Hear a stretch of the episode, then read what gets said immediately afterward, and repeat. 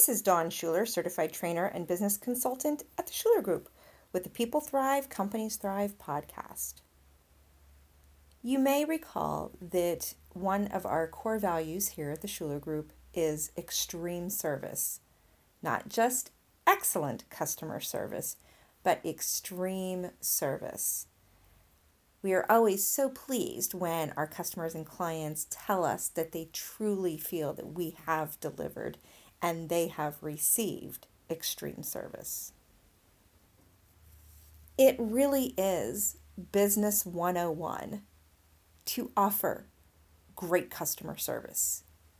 Even if an organization's core value isn't as strong as extreme service, it just makes sense to treat your customers and clients well.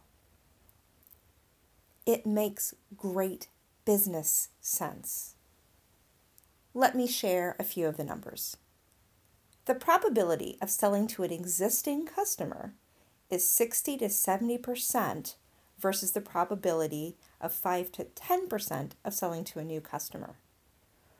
That means your customers are likely going to become repeat customers.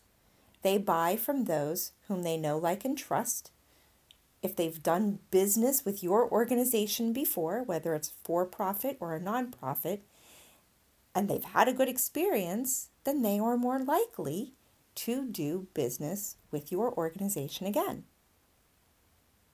On the other hand, a customer is four times as likely to defect to a competitor if the problem is service related rather than if it's price or product related. Let me give you an example. My husband has got some dental issues and he needs extensive work. And he's been getting it done piecemeal by piecemeal because he's a guy and he can take it and he doesn't have to take care of himself. Luckily, he's changing that mindset and he's getting his teeth taken care of.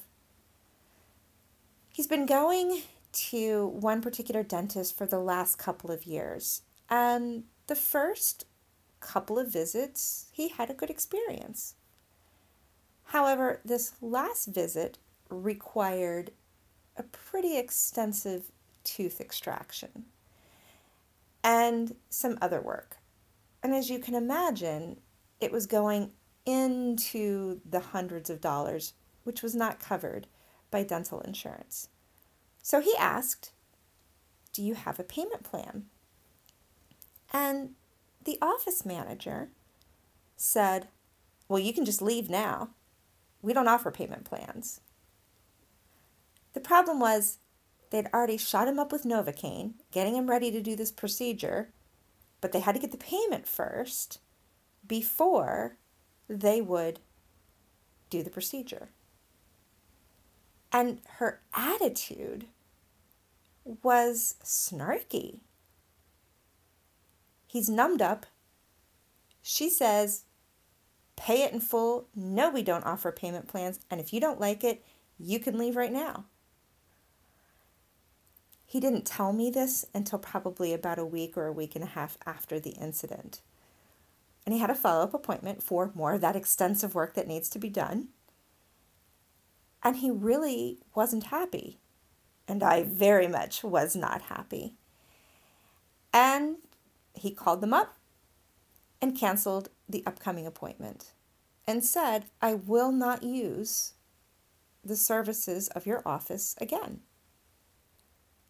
The fascinating piece about this is the receptionist or office manager. I don't know if it was the same person he had spoken with before didn't ask any questions, didn't say, Oh, I'm sorry, or We're sorry to see you go, or why. Nothing. She just said, Okay, your appointment is canceled.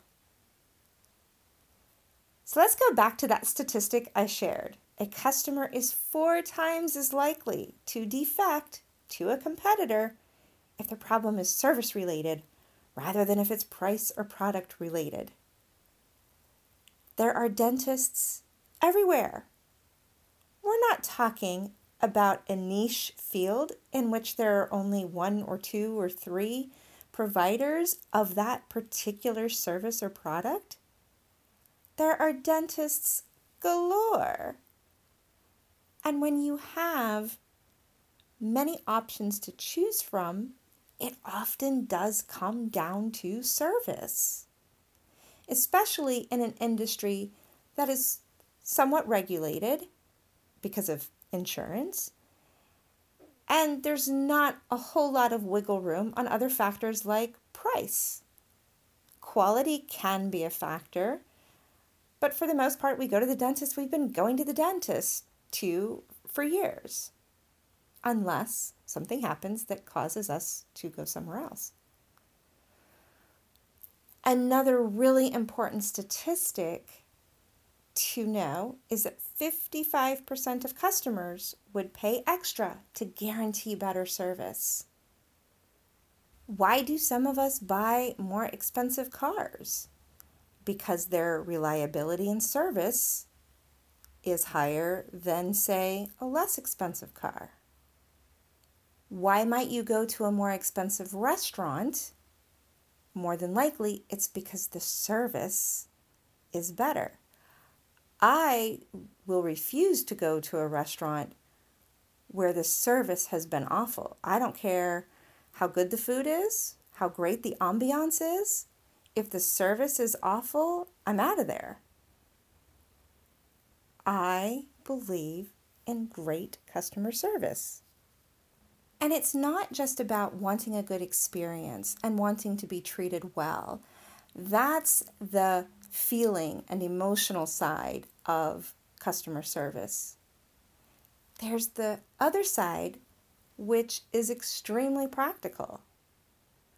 Increasing client retention by just 5% can boost profits by as much as 95%.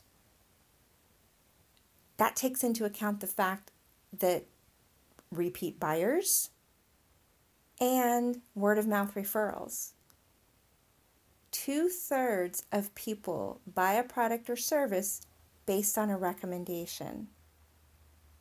If an organization provides crappy customer service, do you think its customers and clients are going to refer that organization?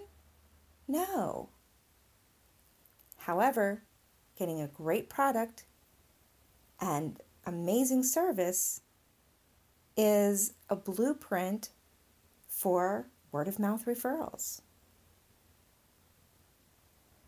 So, to complete the story of Mark's failed dental visit, well, not quite failed, he got the work done, but it was not an enjoyable experience.